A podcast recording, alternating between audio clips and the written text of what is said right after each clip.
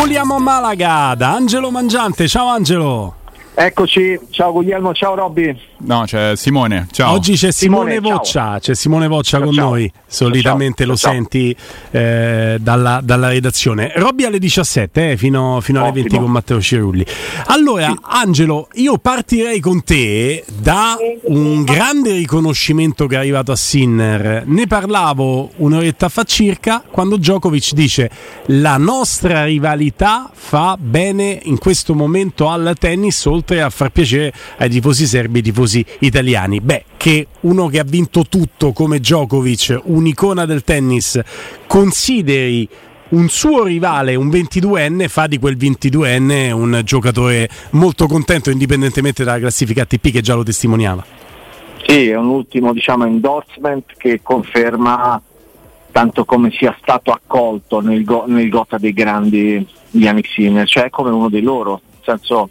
Il riconoscimento è unanime ormai, nel senso non c'è uno dei big che parli male di Yannick. Guarda, in genere, tu hai citato Guglielmo, queste ultime dichiarazioni di Djokovic, lui non regala complimenti, perché anzi è uno che spesso parla male anche degli altri, cioè scusami, degli altri grandi, sì. Cioè dici no, ma noi non siamo amici, non siamo, io viviamo come giocatore ma non siamo amici, prende le distanze perché è uno di personalità, cioè non ha bisogno di inchinarsi a tutti. E Yannick ha un dono innato, io credo, il fatto di essere un ragazzo umile, semplice, che ha rispetto delle gerarchie e che si è fatto apprezzare per il lavoro. Questo forse è il patrimonio, no? Questo momento dello sport italiano, perché lui è un fenomeno dello sport italiano che va oltre il campo da tennis.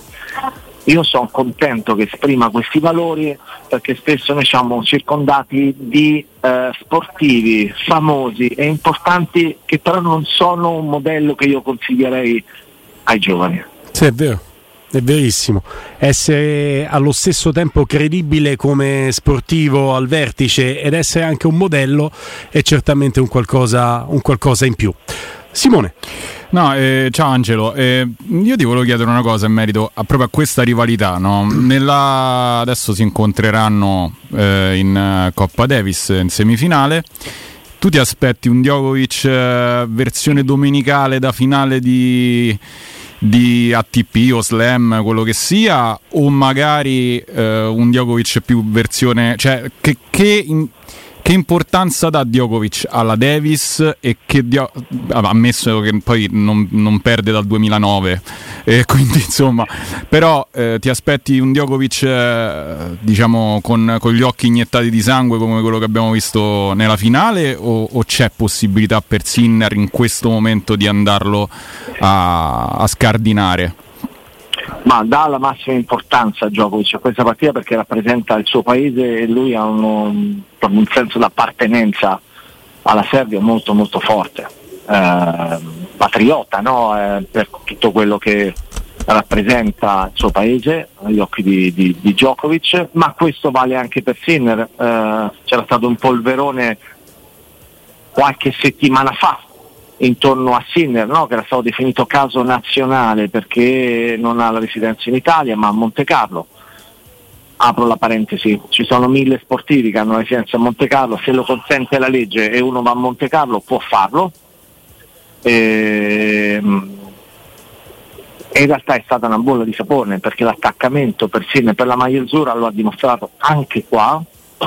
Finora ha giocato 8 volte, ne ha vinto 7 volte con la maglia dell'Italia, ha saltato Bologna, lì la polemica, era finito per essere un caso nazionale perché in realtà era infortunato, si era fatto male a New York, match di 5 ore e quindi non era andata a Bologna dove bastavano gli altri, cioè Musetti, Sonego, Arnaldi eccetera, quindi c'è stata un po' di mancanza di rispetto, no? Spesso si inseguono i social per infangare chi non merita questo. C'è finito anche Sinner, a volte veramente ci sono degli effetti mediatici che io francamente non concepisco, però è andata così. Poi oggi in tanti hanno fatto inversione AU, ma proprio di quelle AU, sì, e oggi è l'idolo di tutti Sinner, però secondo me vi sarebbe sempre pensare prima di sparare a zero o di scrivere cose veramente inadeguate. I nostri personaggi, se non si conoscono in fondo, non so se sia l'idolo di tutti, perché insomma telefonate anche legittimamente di dissenso arrivano anche su Giuseppe Mourinho, però idolo di tanti sì. Oggi è arrivato anche uno striscione che non è stato firmato, non sappiamo rappresentativo di quanti. José a vita, devo dire che la dichiarazione d'amore alla causa romanista di José Mourinho in settimana non ha lasciato indifferenti tanti tifosi. Incarna il sentimento di tanti e a mio avviso della stragrande maggioranza dei tifosi della Roma. Ne conosco tantissimi, ho la fortuna di girare, tra l'altro tra un po' tornerò a Roma perché sono 3 settimane che sto in giro per il mondo come ti invidio, perché tra Praga e Europa League praticamente ho depositato la valigia di Praga. Anzi, poi devo dire anche una cosa di quella partita, sì, il tempo di cambiarla, ho fatto questi 8 giorni a Torino per le ATP Finals, cioè adesso fino a domenica sto qui a Malaga, quindi ho avuto modo poi di sentirlo un po' Mourinho comunque per fortuna, e poi da lunedì si riparte con la quotidianità che conoscete per quanto mi riguarda. Però io ti dico che lo spessore di questo allenatore è tale che a me dispiace soprattutto il fatto che non sia stata seguita la sua linea editoriale, io la chiamo così, cioè la linea che doveva condividere il club indipendentemente da un suo addio, perché comunque era una linea per ristrutturare la società che poi avrebbe permesso a qualsiasi altro allenatore di partire già con un upgrade sotto il profilo proprio della struttura societaria, che a mio avviso è fondamentale, ma Capello, io tutte le volte che ho modo di parlare un po' con lui mi dice sempre: guarda Angelo, che gli scudetti non li vince un allenatore, non li vincono i giocatori, gli scudetti li vincono le società con l'organizzazione che danno e la mentalità che trasferiscono, ed è una grande verità. Assolutamente, la mentalità che diciamo che nella Roma è cresciuta con la presenza di Mourinho, ma non quanto avrebbe potuto crescere con la presenza di Mourinho. Sei d'accordo, Angelo? Sì, perché non ha avuto pieni poteri.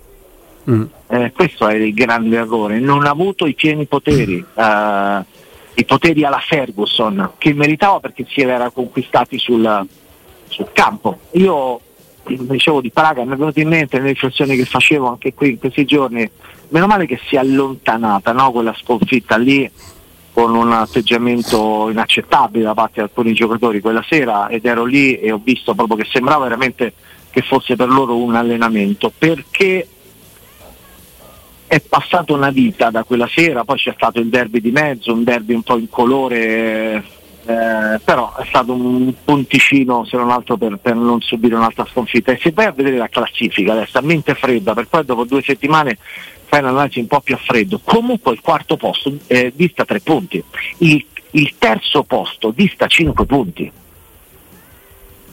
Stiamo lì. Se ti avessero detto, Guglielmo, a inizio campionato, quando la Roma è partita ancora non c'aveva l'attaccante, non aveva, anzi gli attaccanti, perché non c'era né Azmoun arrivato rotto né Lukaku che è arrivato dal Milan in poi, perché col Milan è entrato 1 minuto. Se ti avessero detto ok, però ci ritroviamo a inizio dicembre che siamo a 3 punti dal quarto posto, avresti firmato? A 3 punti dal quarto posto. Sì. Pure io. Proprio col sangue.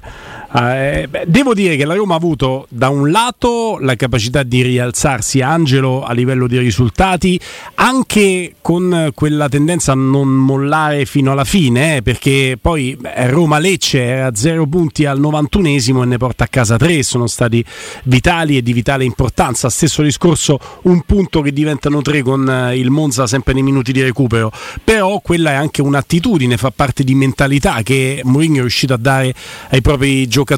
Un po' il campionato ti ha aspettato, ma tu devi essere anche bravo a cogliere le opportunità. La Roma lo è stata.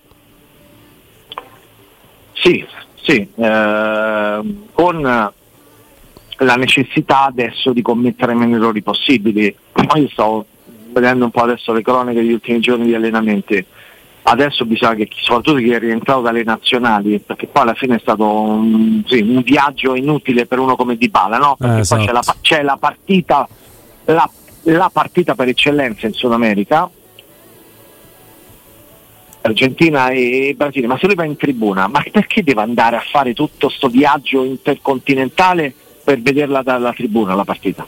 No, poi ho fatto una battuta amara che purtroppo Pulcinella, scherzando, a volte dice la verità, no Angelo? Io ho detto è più pericolosa la tribuna del campo al Maracanà, perché tutti sì. Uno dice almeno non è sceso in campo, non si fa male, però rischiare di farsi male in tribuna, ci sono stati scontri, manganellate sì. E quant'altro. Una roba vergognosa. Cioè, io pensavo che anche perché avevo vissuto il mondiale in Brasile e queste scene non le avevo mai viste in un mondiale in cui c'è la poi lì ricorderete il 7-1, no? Che subì il Brasile, che fu un'onta. Il giorno dopo non uscì nessuno di casa, il giorno dopo noi eravamo andati al lavoro, avevamo uno studio paradisiaco perché il mio studio era a Copacabana, quindi mi giravo e vedevo il mare, la spiaggia, no? Dove... e quel giorno non c'era nessuno, lì sai che vanno a correre a Copacabana 24 ore su 24, tu vai lì a mezzanotte, corrono, si allenano, giocano a pallone, è uno spettacolo proprio di vita in cui magari sorridi, diverti, balli, chiacchieri, guardi la gente negli occhi, gli amici, qualcosa di unico. Il giorno dopo non c'era nessuno per strada, nessuno scende perché non avevano la forza di uscire dopo quel turno, ma era stato un mondiale corretto, io non ricordo incidenti, zero. Vedere quelle scene io pensavo veramente fossero finite. Mamma mia, brutte da vedere. Poi però rimaniamo sul discorso che stai facendo te, sacrosanto. Sono giocatori che sono partiti con le nazionali senza neanche mettere quei minuti nelle gambe, senza dare una motivazione tecnica alla partenza, no? E questo è un pochino da amarezza. Io la gestione di Dybala da parte di Scaloni non l'ho mai apprezzata tantissimo in queste situazioni qui. Poi ha vinto il mondiale, ha ragione lui, però comunque ti porti un giocatore che è molto importante per il suo club e se gli devi far fare la tribuna, ma lascialo a casa. No, in considerazione del fatto che adesso d'accordo, hanno tutti in testa la Coppa America, no? Come prossimo obiettivo, però può anche avere un raffreddore Messi, perché non è più un ragazzino, e comunque l'alternativa è Dybala, no? Come caratteristiche, per cui è una gestione rivedibile. Poi vinto il mondiale, quindi tutto è stato spazzato via e sono contento che abbia avuto anche un valore decisivo, no? nei calci di rigore eccetera. La questione di Pala però andrà gestita in modo diverso, perché se deve andare lì a fare il turista proprio perché è un giocatore che deve lavorare quotidianamente sul fisico, perché non è un fisico di ferro, tutt'altro, bisognerebbe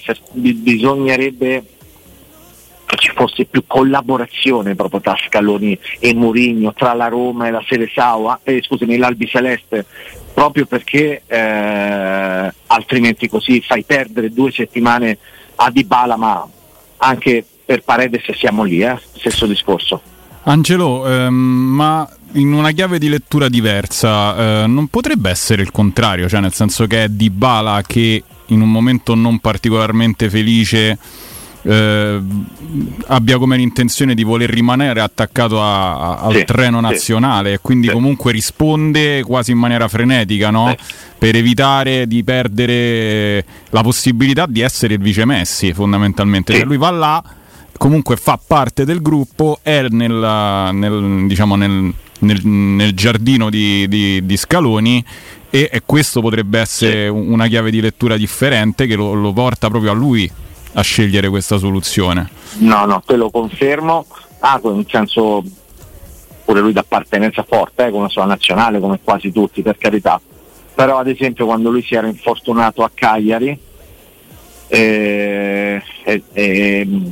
poteva essere anche un infortunio più grave, però il primo pensiero, proprio perché la prognosi era di circa 3-4 settimane, il primo pensiero era l'enorme dispiacere di dover saltare la convocazione con la nazionale, prima ancora che quante partite avrebbe saltato con la Roma, perché sì, è vero, lui ha un, insomma, veramente un forte senso di appartenenza, ma sì, secondo me anche forse la consapevolezza di essere in una nazionale che sta facendo un po' la storia dell'Argentina, quindi ma anche non c'è dubbio.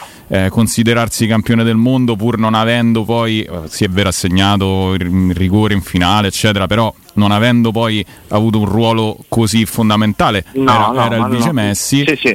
Forse è stato questo, no, che lo ha portato poi anche a prendersi dei rischi di viaggio e tutto quanto.